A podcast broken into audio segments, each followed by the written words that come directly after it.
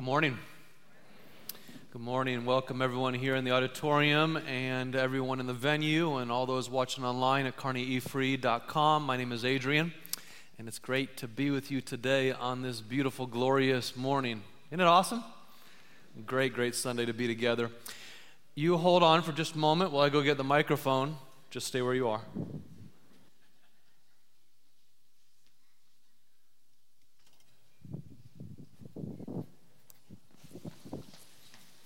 You stayed. Good job. well, hey, on, on stage with me right now are Todd and Lori Smith, and uh, I'm so grateful for, this wonderful couple.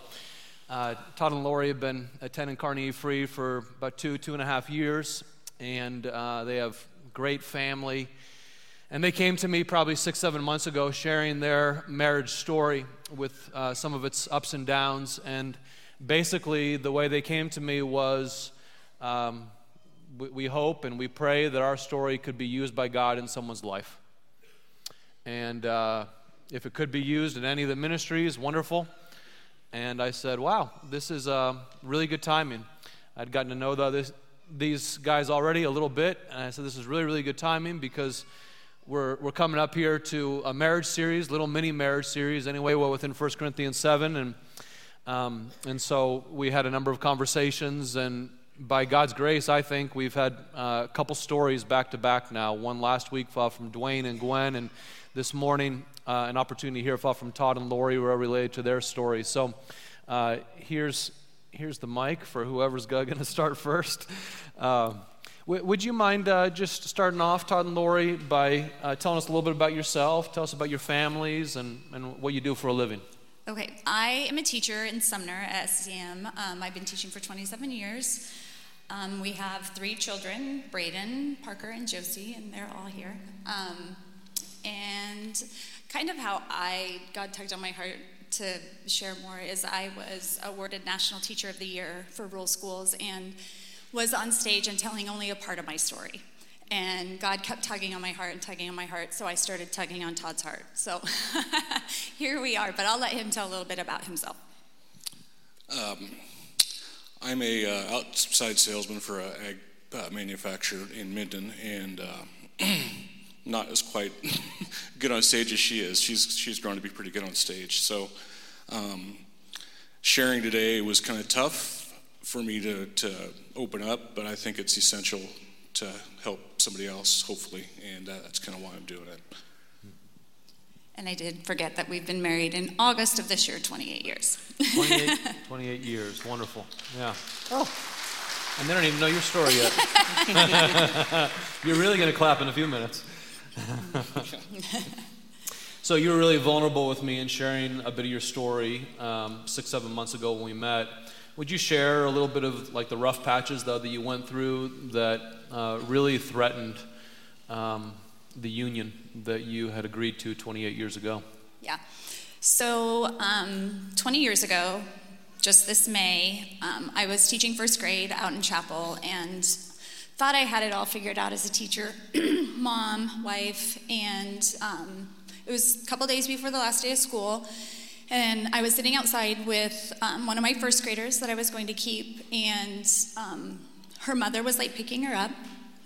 And um, I was sitting there and she was doing what first graders do. You're, some of you have six and seven year olds, and they talk in your ear and talk in your ear and talk in your ear. And this little gal was no different.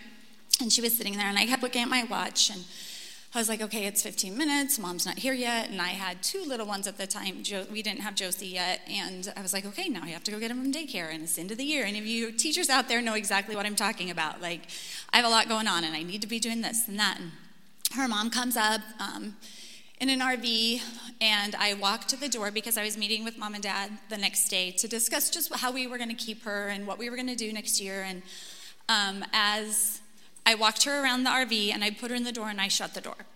And I walked back around and I said to mom, um, meeting tomorrow? Yes. So I go back in the school, maybe five minutes changes in time, and I walk out and I hear sirens. And Chappell is right on the interstate of I 80, and so there was nothing, you know, it's the interstate. So I walk to my car and um, see some smoke in the distance, and um, I go home and I get a phone call from my teacher's aide who's in high school, and she said, Mrs. Smith, Mrs. Smith, I'm not going to use her name, but Mrs. Smith, Mrs. Smith, she's been in a fire and an RV crash. And I was like, What? No, she's fine. I'm sure it's fine. I'm sure it's fine. Well, so I, my heart tugs a little more, so I call Todd, and he doesn't answer because he's an EMT. Doesn't answer, doesn't answer, doesn't answer. And he finally answers, and all he says to me is, We'll talk when I get home. So I knew what that meant. Um, so I had spent the last eight hours, the last 10 minutes of a six year old's life with her, worried about myself. Mm-hmm. Yeah. Um, she did not survive the fire. I went back to school the next day and cleaned out a desk and cleaned out a locker rather than cleaning up my room. So that's my part of the story, and I'll let Todd share his part now. Yeah, I mean, we rolled up on that scene, and there's five dead children in an RV, and that kind of tends to affect you uh, for a long time. And that, our marriage at the time wasn't perfect, but when that happened, it um, it put a wall between us. And that's kind of what we're going to talk about today. Is it kind of isolated each of us because we didn't know how to deal with each other. Um, it's tough to talk that situation with each other, so we just kind of went our own separate ways, and that's kind of where this fracture in this story started. Was with that fire. Um, a horrible event, and uh, it's with us forever. And I would say, um, like I've shared with Adrian, um, God was in our marriage, but God was in our marriage on Sundays. We, um, you hear at marriage ceremonies a lot, three chords. We had two chords Monday through Saturday and a third chord on Sunday. Thank you. Yeah. No, I, I got one. You've got. I always have one. so, um, I mean, that, that's a fracture that neither of you is responsible for, but you're dealing with a huge trauma at that point, and you began to cope in different ways that were not necessarily healthy. Tell us just a little bit about that. Your relationship began to crack at this point. Yeah, we just, I wanted to talk, and of course, I wasn't there to see what he saw. And so he didn't want to talk. Um, so I turned to my friends, my family, um, my colleagues, and um, we just kind of built a wall between us, just in this area, we thought, but it was in more than just that area. Um, I, I, dealt with it by, I'd had issues with drinking before, but it really had started to accelerate. And instead of confiding with her, I started confiding with people who had been there, and um, which kind of led to the situation we're going to talk about today, where um, you have to have somebody to talk to, and if you can't share with your spouse, it's very difficult. But the drinking was probably the worst thing that happened to me. Is up to that point was I couldn't control it anymore, and once it got to that point, it was uh, beyond control. So um, I had been out with a friend one day and came home and opened the computer and found some things on the computer um, that led to him revealing to me that he had had an affair with someone who had been on the ambulance crew. Um, God was gracious. God loved us before I even opened that computer because our kids were gone to my parents that weekend. So our kids saw none of the anger and heard none of the anger. Um, we, I left. My dad um, and my brother came out and picked me up because they live around Kearney, and um, they brought me back home. And another insight into the family that I grew up in is my dad didn't come in angry. He didn't come in angry. He came in and left some books, some Bible study books, on our bed for Todd. He did not come in angry. So. Um, one final note, too, is I had uh, really no faith up to that point. I was more agnostic and atheistic, um, more into philosophy than I was into, into God. And that didn't seem to help me much. It just made me feel more empty inside. And uh, to experience the grace of my father in law doing that when he could have shot me um, was. He could have. Yes, he could have.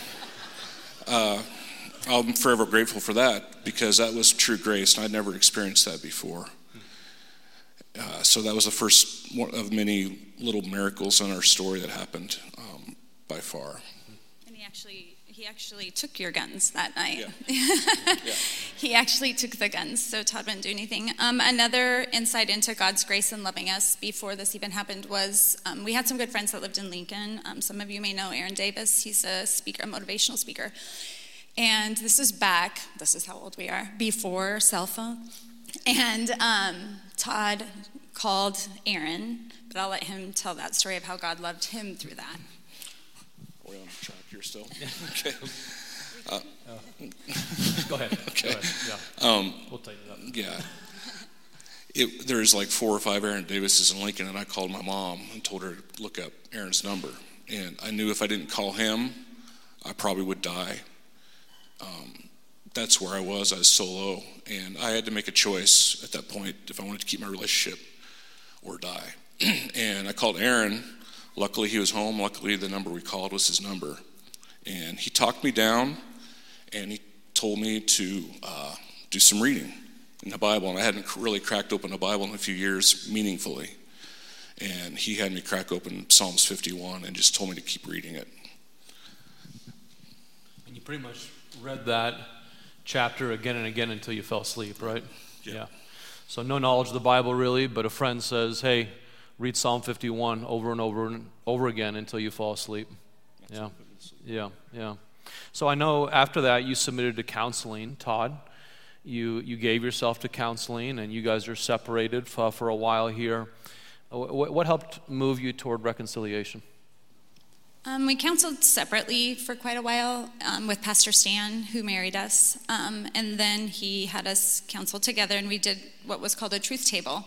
And I went one day, and Todd told me everything that he and Stan had deemed I needed to know to save our marriage. And when we left that day, my sister um, brought me to counseling every Saturday. And when we left that day, I remember we were on the street between Walmart and the mall, and Todd was walking into the mall. And I looked at my sister and I said, I'm just going to do this. My kids, I don't want my kids raised in a broken family. And I will never forget my sister looking at me and saying, You have to do this for yourself because your kids will know that you don't love each other. And then your kids will model that marriage, and they will get in marriages where they don't love their spouse the way God wants them to love them.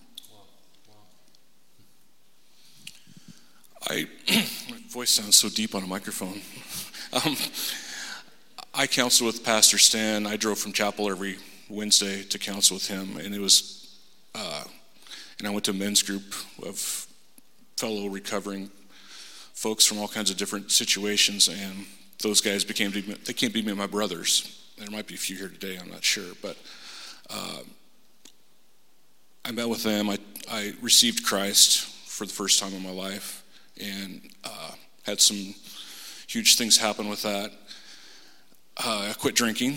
I went around my farm and dumped out every bottle of Jim Beam I had hidden, which I found five or six that I didn't really think I had that many. But uh, I just had to totally cleanse myself of that part of my life if I wanted to carry on. And I had to choose, regardless of the situation, what was going to happen, uh, to be a better man, regardless if I was going to get my wife back or not, or get my kids back. I had to choose to be better. And it took that men's group and Pastor Stan and not drinking to do that. Thank you for sharing. Thank you for your courage. I would imagine in a room this size, maybe the venue, those watching online, there's probably one or two families here, couples here, who are saying, I don't know if it's worth it. Um, thinking about giving up. What advice would you give them? If you just have a word or two of advice, what would you give? Yeah, when you look at Todd and you can say, wow, that's all his fault.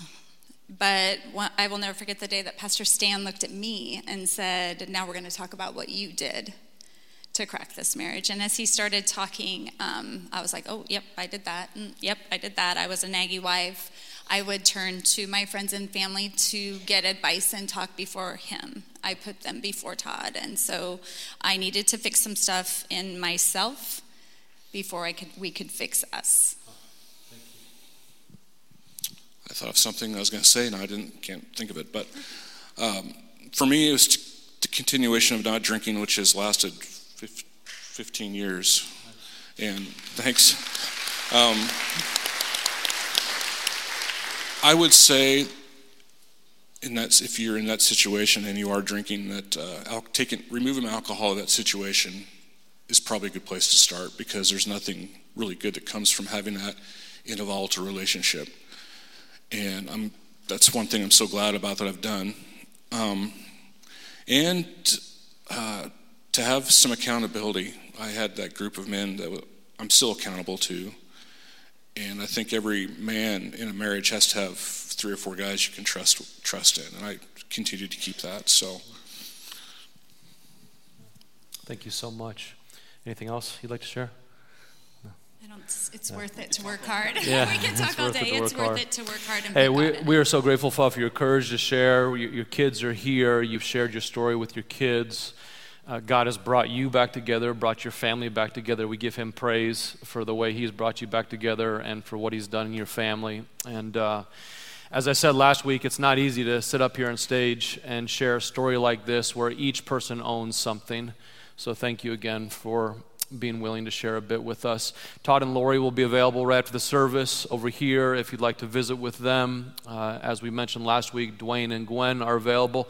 We hope to increasingly create a community here at Kearney E Free where it's okay not to be okay, where we're all in process and we don't need to pretend to be all put together and we need each other. So thank you for being available and, um, and offering what what you've learned from your experiences to those who are struggling today. Hey, Todd, would you mind praying and, and we'll jump into this morning's message? Thank you.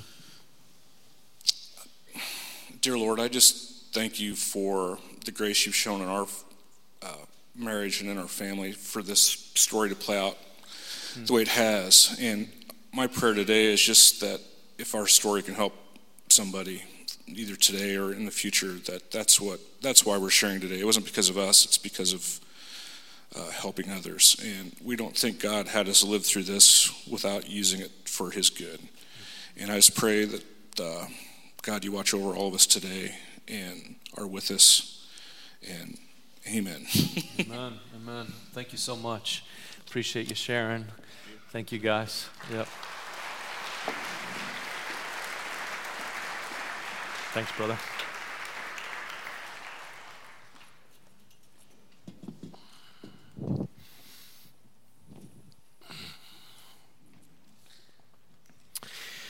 Well, I am so very grateful for Todd and Lori sharing their story, and I hope that was encouraging to you as it's been really inspiring to me to reflect upon that over these past six or seven months since they originally did.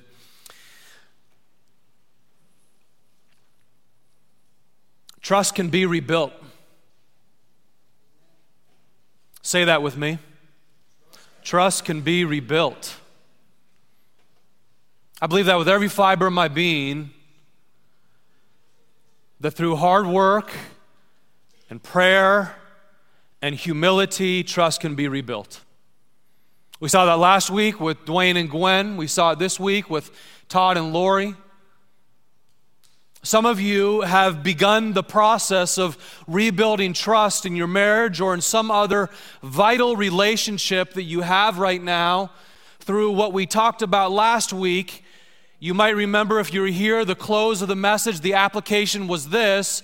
You would turn to your spouse and you would ask your spouse, What can I do to build trust in our marriage? And then you sit and you quietly receive. That can be applied to a parent child relationship. That can be applied to a sibling relationship. That can be applied to a friendship. And many of you did that last week. Well done. Well done. Keep that up. Because trust can be rebuilt. Friends, if you think hard enough, I guarantee you, you can think of a sibling relationship or a friendship where trust was lost. And then through hard work, humility, and prayer, it was rebuilt. And when that happens, It reaches something very, very deep inside of us. We see it and we like we stand in awe when it happens. It's so beautiful. And God is praised well when that happens. We realize when we see it, oh, that is good. And that's something God would want. That's something God would be pleased by is the reconciliation of our most vital relationships. This is our third week here today in 1 Corinthians chapter 7.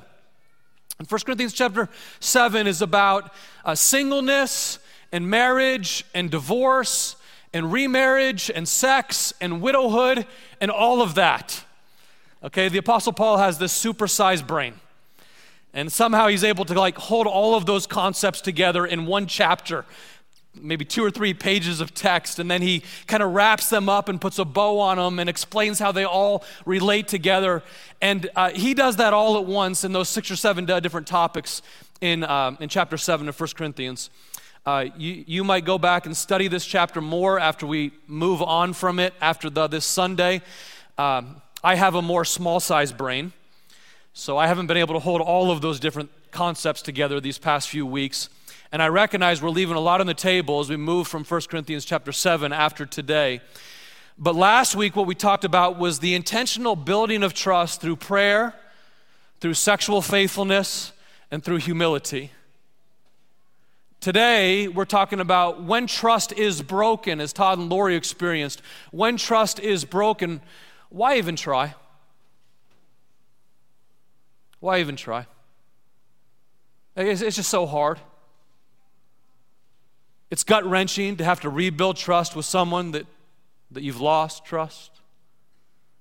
Why even try? Like, inevitably, trust will be broken. Amen? It will. Whether it be something really severe, like we heard about this morning, or vast communication differences between a couple, or pride or anger or financial mismanagement or laziness by one party, any of those things will rupture trust in a marriage, will they not? And given decades together, we're going to break each other's trust. Okay? It's going to happen. Like humans fail. And so we have to learn to forgive and we have to learn to rebuild. Now, some breaks are worse than others, to be sure, but I would contend that if you really commit yourself to the Christian view of marriage, most breakages can be rebuilt. Trust can be rebuilt in almost every case, maybe not every, but most cases, if a couple commits themselves to, to this. Christian marriage is this it's the promise, as we noted last week, it's the promise I give myself to you and you give yourself to me, and together we're giving ourselves to God for life. Okay, so yes, I'm giving myself to you, but even more than that, I give myself to God for life. And with that as our basis, trust can be rebuilt because we have this covenant, this promise that we enter into. It's really a little bit like farming. Like, if you want to reap a great harvest in, in farming, of course, you have to do all of the hard work of sowing in the spring, right?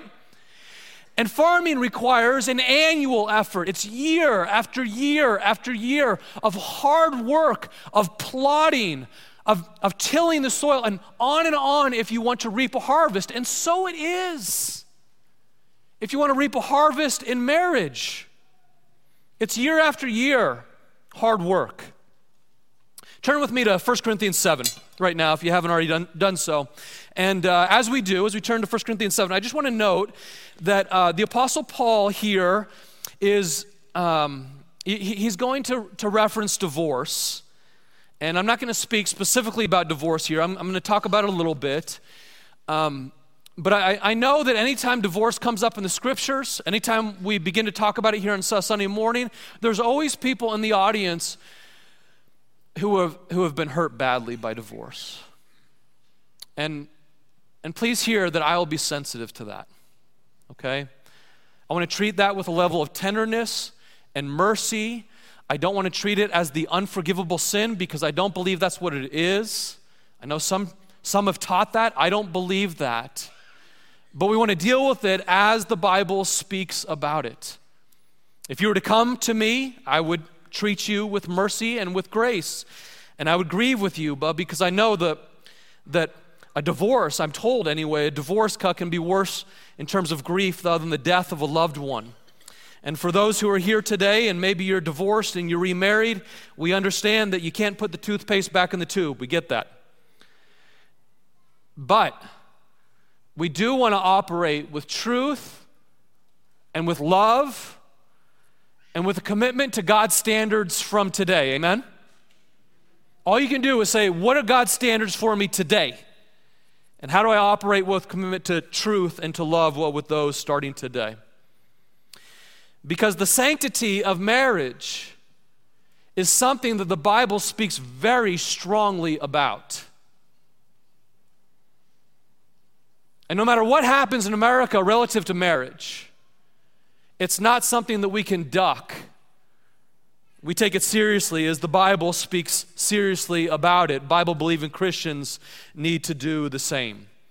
1 Corinthians 7, verses 10 through 16 say this To the married, I give this command, not I, but the Lord, Paul says. This isn't my command, this is the Lord's command. A wife must not separate from her husband, but if she does, she must remain unmarried or else be reconciled to her husband. And a husband must not divorce his wife. To the rest I say this I, not the Lord. If any brother has a wife who is not a believer and she is willing to live with him, he must not divorce her. And if a woman has a husband who is not a believer and he is willing to live with her, she must not divorce him. For the unbelieving husband has been sanctified through the wife, and the unbelieving wife has been sanctified through her believing husband. Otherwise, your children would be unclean, but as it is, they are holy. But if the unbeliever leaves, let it be so. The brother or the sister is not bound in such circumstances. God has called us to live in peace. How do you know, wife, whether you will save your husband? Or how do you know, husband, whether you will save your wife? What a great example. We already saw of that, right? How do you know, Lori, whether you might save Todd? And God used Lori to bring Todd to faith in Jesus Christ. Praise God. Okay, like these things happen that we're talking about here. Now, Paul starts out this section of scripture by saying, This is not my command, this is the Lord's command. It's the Lord's command not to divorce your wife. It's the Lord's command not to divorce your husband. Well, where do we get that? We get that from Jesus. He's speaking of his Lord Jesus, who he witnessed the resurrection of Jesus, and Jesus turned over Paul's life. And so now he's referencing back to the words that he's been taught about Jesus when Jesus teaches in Matthew 19 or Mark chapter 10 on this subject matter. So, Matthew 19, verses 3 through 9, you'll see these on the screen if you're not there right now. Some Pharisees came to Jesus to test him they asked, Is it lawful for a man to divorce his wife for any and every reason? Okay, there was a leading rabbi of the day in the Jewish world who believed it was lawful for a man to divorce his wife for any and every reason, including burning his toast. Ouch. Okay, to say nothing of the woman. But a man was allowed to divorce his wife, according to this rabbi, for any and every reason, including burning his food. And uh, Jesus replies, Haven't you read, he replied, that at the beginning the Creator made them male and female? And he said, For this reason, a man will leave his father and mother and be united to his wife. He will cleave to his wife, and the two will become one flesh. So they, know, they are no longer two, but they are one flesh. Therefore, what God has joined, let no one separate. Why then, they asked, did Moses command that a man give his wife a certificate of divorce and send her away? Jesus replied, Moses permitted you to divorce your wives because your hearts were so hard. But it was not that way from the beginning. In other words, that's not God's original intent. You go back to, to the beginning that he just quoted from Genesis chapter 2, that wasn't God's original intent. I tell you, Jesus says, let me tell you what the way it should be. I tell you that anyone who divorces his wife except for sexual immorality and marries another woman commits adultery. Now, again, what Jesus is doing here is I've taught before on a number of occasions, he's given this basic marriage blueprint that a man will leave his father and mother and cleave to his wife. She'll leave her father and mother and cleave to her husband, and then they become one flesh. And this basic blueprint is the starting point for marriage. Now, divorce was very common in the Roman world of the day. Women were regularly discarded by their Roman or Greek husbands. It happened all the time. Now, women didn't have that same right to, to, divorce their husbands, but a woman oftentimes what was discarded by, by their husband. The Apostle Paul pushes against that in the passage we looked at last week when he elevates marriage for the woman every bit as equal as marriage for, for the man. That it's now a symmetrical relationship between husband and wife, that the marriage is made for her enjoyment as much as it is for his enjoyment. But that was the, the, the custom of the day. And likewise, Jesus is refuting this rabbi of the day that said you could divorce your wife for any and every reason. Jesus explains that God would permit divorce when there was sexual immorality. That's what he says here. Now, why would God permit divorce there? It's because this part of the blueprint that the two become one, they become one flesh, is severed when there's sexual infidelity. Now, he doesn't command that a divorce would happen there, but he permits it in that case. Okay, the word for two becoming one is duvok, and duvok is glue. So when you come together on your wedding day, it's glue. You're glued together. And sexual immorality breaks that, Jesus says. Likewise, under the inspiration of the Holy Spirit, Paul adds to that in verse 15. He says, If the unbeliever leaves, let it be so. The brother and sister is not bound in such circumstances. God has called us to peace. So, what he's saying here is that you might be in a marriage relationship and one person leaves the other one, and the person who leaves, they just abandon ship. And they say, I'm done. I'm not working on it. Forget about it. You're on your own. They move to another state or whatever. And this person over here is just left holding the bag. And Paul says, Well, what do you do with that? You can be at peace. Okay, there's nothing you can do about it. You've been abandoned. And the word for abandoned there is referencing that other part of the marriage blueprint. You can't leave all others and cleave to one another if you abandon someone, right? So you're just speaking in a very logical way here. There's a rupturing of the blueprint if there's abandonment.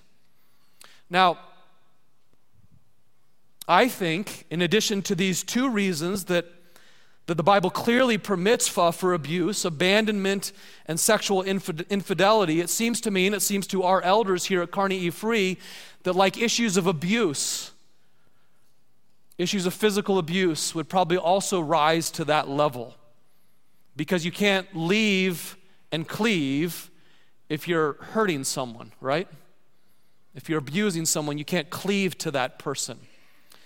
And I think that would be against the character of Jesus in such a destructive way that it would likewise rupture the marriage blueprint. But the thing that I want you to notice from these two passages, and frankly from all the other passages where the Bible speaks about divorce, please notice this is the Bible expects, all the different authors of the Bible expect the divorce would be extremely rare extremely rare. And I recognize that kind of lands with a thud to us in our American culture of no fault divorce. But I want to tell you in humility, friends, that the reason it lands with such a thud for us is not because the Bible has changed, but because America has changed. The reason it lands with such a thud for us is because Hollywood style self fulfillment has slithered its ways into the pews of the American church. The, the way the Bible describes marriage is equal to God's description of his covenant with us. So, as God makes a covenant with us that he would never leave us or forsake us, the same language is used that a husband and a wife would make a covenant with each other that through thick and thin they would never leave each other or forsake each other. Now, again, this doesn't mean that there's not forgiveness. If this has been your experience in the past, you have to start far from where you are right now. But what I'm doing right now is simply teaching what the Bible says that we'd say far from this day. And as I teach myself and as I teach my kids and those that I mentor, uh, here, here's why it's a big deal to God. I love the way theologian Stanley Hauerwas puts it. He says, Destructive to marriage is the self fulfillment ethic that assumes marriage and the family are primarily institutions of personal fulfillment, necessary for us to become whole and happy. The assumption is that there is someone just right for us to marry, and that if we look closely enough, we will find the just right person. This moral assumption overlooks a crucial aspect to marriage. It fails to appreciate that we always marry the wrong person.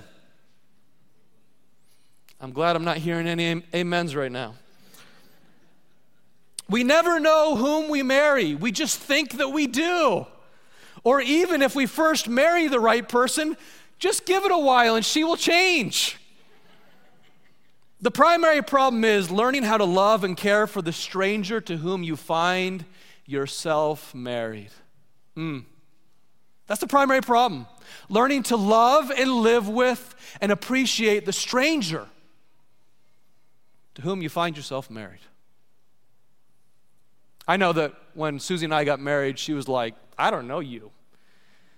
I mean, like, you're way different than I thought you were. I thought I was getting something way better than I got. You know, like, you just realize pretty quick this is a new ball game. Now, there really are the wrong people to marry.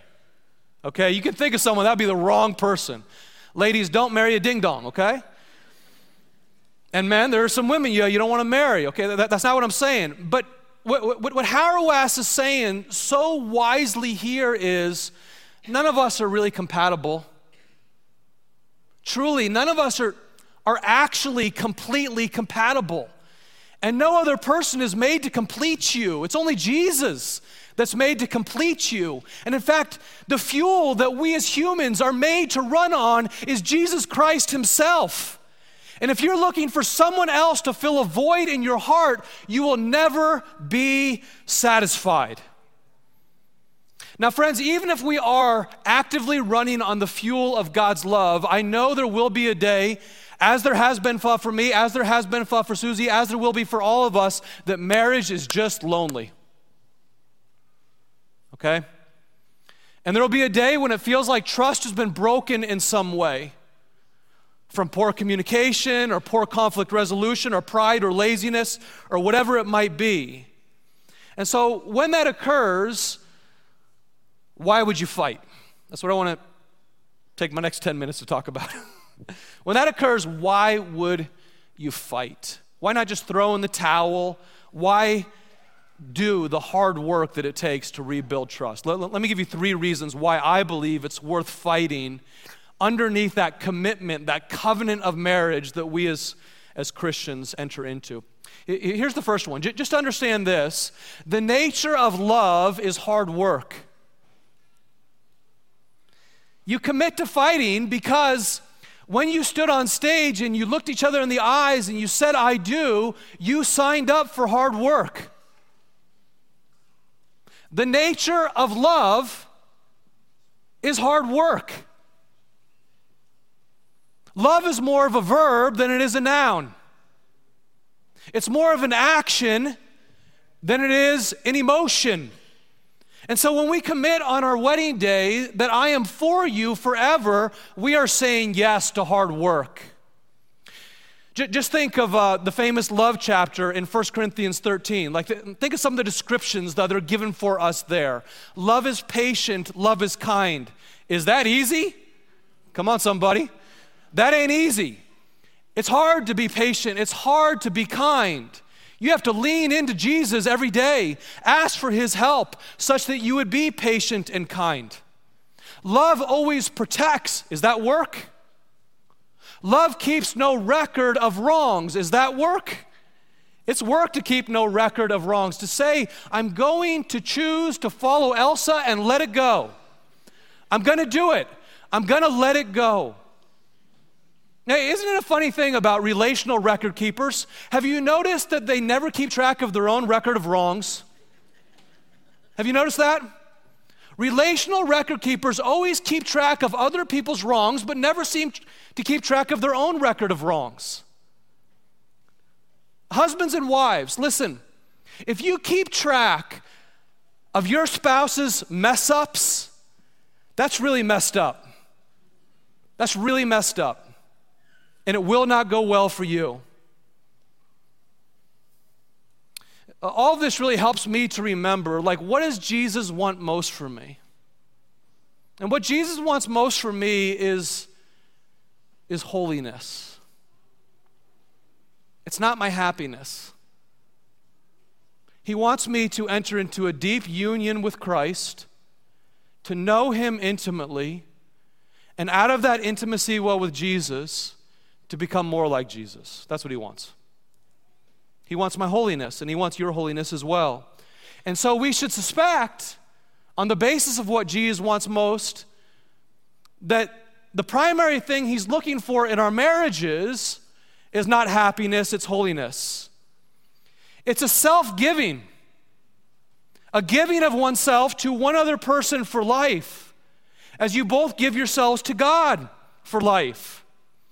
Friends, I've just seen it dozens of times across my marriage that if you strive for happiness, I've worked with so many people in my marriage and in my ministry.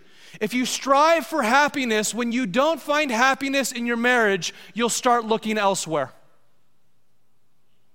But if you strive for holiness, then you're saying this takes work, and we both commit to this work and as we do so, we trust love and respect and joy will begin to follow for both of us. I, I mean, I'm so impressed that Todd and Dwayne submitted themselves to counseling. That's the kind of man that I want to be. I want to be the kind of man that says, okay, now the junk has come to our house and I'm responsible for plenty of it. And I will do the hard work that is necessary to get better. Here's a little rhyme that I learned from another pastor. When you are unsure what you should do, just ask what love would require of you. When you're unsure what you should do in your marriage, ask what love would require of you. Love takes work. Here, here's number two. Here's second reason I would encourage you to fight for your marriage. You fight for your marriage for the sake of the kids. You fight for your marriage for the sake of the kids. Yeah, first, as Lori said, you fight for your marriage for the sake of each other, because that's where the first covenant is. But sometimes I hear people talking like a trivial manner about divorce, like, well, it'd be better for, uh, for the kids not to see us unhappy, and so we should just go our separate ways. No, you should work. you, you, you, should really work to find like a level of, of holiness together and allow the kids to see how hard you're willing to work. Because the simple fact is, children suffer terribly from divorce. And frequently, patterns learned in divorce are passed on from one generation to the next generation. They don't have to be passed on, but frequently they are. 1 Corinthians 7, verses 12 through 14 says it this way If any brother has a wife who is not a believer, and she is willing to live with him, he must not divorce her. Okay, I hear people sometimes say to me, Well, my, my wife is not a believer, my husband is not a believer. Paul speaks to that explicitly here. And if a woman has a husband who is not a believer and he is willing to live with her, she must not divorce him. For the unbelieving husband has been sanctified through his wife, and the unbelieving wife has been sanctified through her believing husband. Otherwise, your children would be unclean, but as it is, they are holy. What he's talking about here is a non Christian spouse can come into contact with the grace of the believing spouse's kingdom oriented life. And so, like, if you have a non believing spouse, the first thing to do is, is this kindle a blaze for Jesus in your heart. That's the first thing to do. You're struggling in your marriage, the first thing to do is kindle a blaze for Jesus in your heart. And as you kindle a blaze for Jesus, what Paul is saying here is those who are immediately around you will be infected by the warmth. The most frequent way that a child, for example, becomes holy, as Paul notes here, the most frequent way that a child becomes a follower of Christ is they're raised in a Christian home, and day after day, year after year, they're infected by the beauty of a Christian family. That's the ordinary way. You see, parents are the primary faith trainers of their kids. And so kids are not born holy. Paul is not saying that. We have kids, we know that's not true. He's saying that if you kindle a blaze for Jesus in your heart and you both do so, it has an effect on those all around you, including your children. And primarily, that's the way kids come to the Lord. So, working through my junk for the sake of my kids is a holy decision. Okay? That's Paul's idea here. That's the logic that he's leading us to. Again, Todd and Lori did this by bringing their areas of junk into the light. They even shared them well with their kids. And I love the fact that they did so even though they didn't have to. And their kids got the benefit of seeing what genuine Christian apology and forgiveness looks like. Man, our kids need to see that. What, what like humility and apology and forgiveness looks like. And then to, to build out of that, like it's so attractive when people live that way. It's so courageous when people with all different kinds of faults and weaknesses choose to live that way and invite their kids in with that. So, friends, we, we, we work to rebuild trust by committing to the fact that it's just hard work. That's the nature of love. And we do it oftentimes for, for the sake of our children. We do it for each other too, but we do it for our kids. And I would say we, we really want to work, even though it's difficult, to rebuild trust. Here's a third why. We do it because we want to tell a different story. Think of your life as a story. My guess is whoever you are, whatever your background, whatever your beliefs are today, whatever you think about faith or philosophy or religion or whatever else, my guess is I know this about you. When you're old and gray, you would like to be able to tell your story without having to skip over the really painful chapters. Right? I certainly would.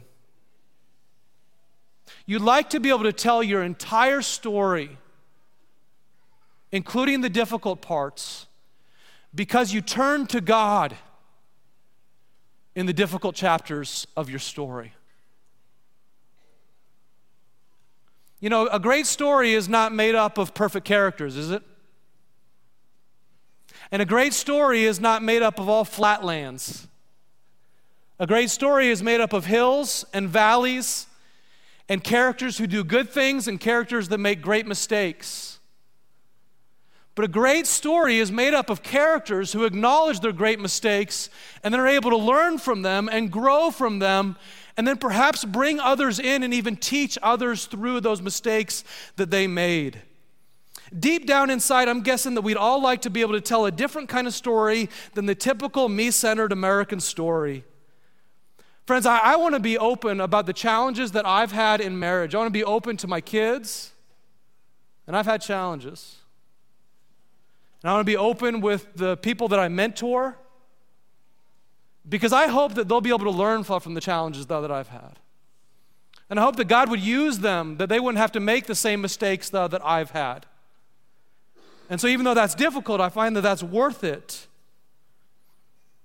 I want to allow God to use the challenges, though, that have been in my story, the different chapters that I wish would have been easier.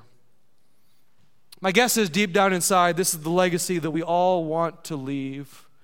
We worked really hard to rebuild trust in our most important relationships, and usually we were able to do so. Occasionally, as we worked really hard to rebuild trust, we weren't able to do so, but we gave it our all because we know that God really cares about relationships and he especially seems to care about marriage. And so we fought off the typical American ideal that I'm in this for my happiness. And we chose instead the biblical ideal that I'm in this for holiness. And together, as we did that, we rebuilt trust. Friends, wherever you're at today, I believe trust can be rebuilt. It'll take work, and it's a worthy effort for all of us. Heavenly Father, we do ask for your help. It's so difficult in relationships when trust has been broken and we want to quit, we want to throw in the towel, and so we ask for your help. I pray, Lord, that you give us all the courage today to fight where you're leading us to fight. You would help us to go after our spouses and to rebuild trust in our marriages. I pray especially for those in attendance today who maybe are thinking about quitting that perhaps they would reflect upon Todd and Lori's story and say, God, would you do something like that in my story? Would you please come in and heal broken places? Thank you, Lord, that at the end of the day, you're not just out for our happiness, you are desirous for our holiness. And so, Father, we give ourselves to you, we give our marriages to you, and we pray that you would have your way in us that God may be praised. That God may be praised as you rebuild the broken places. Through Christ we ask.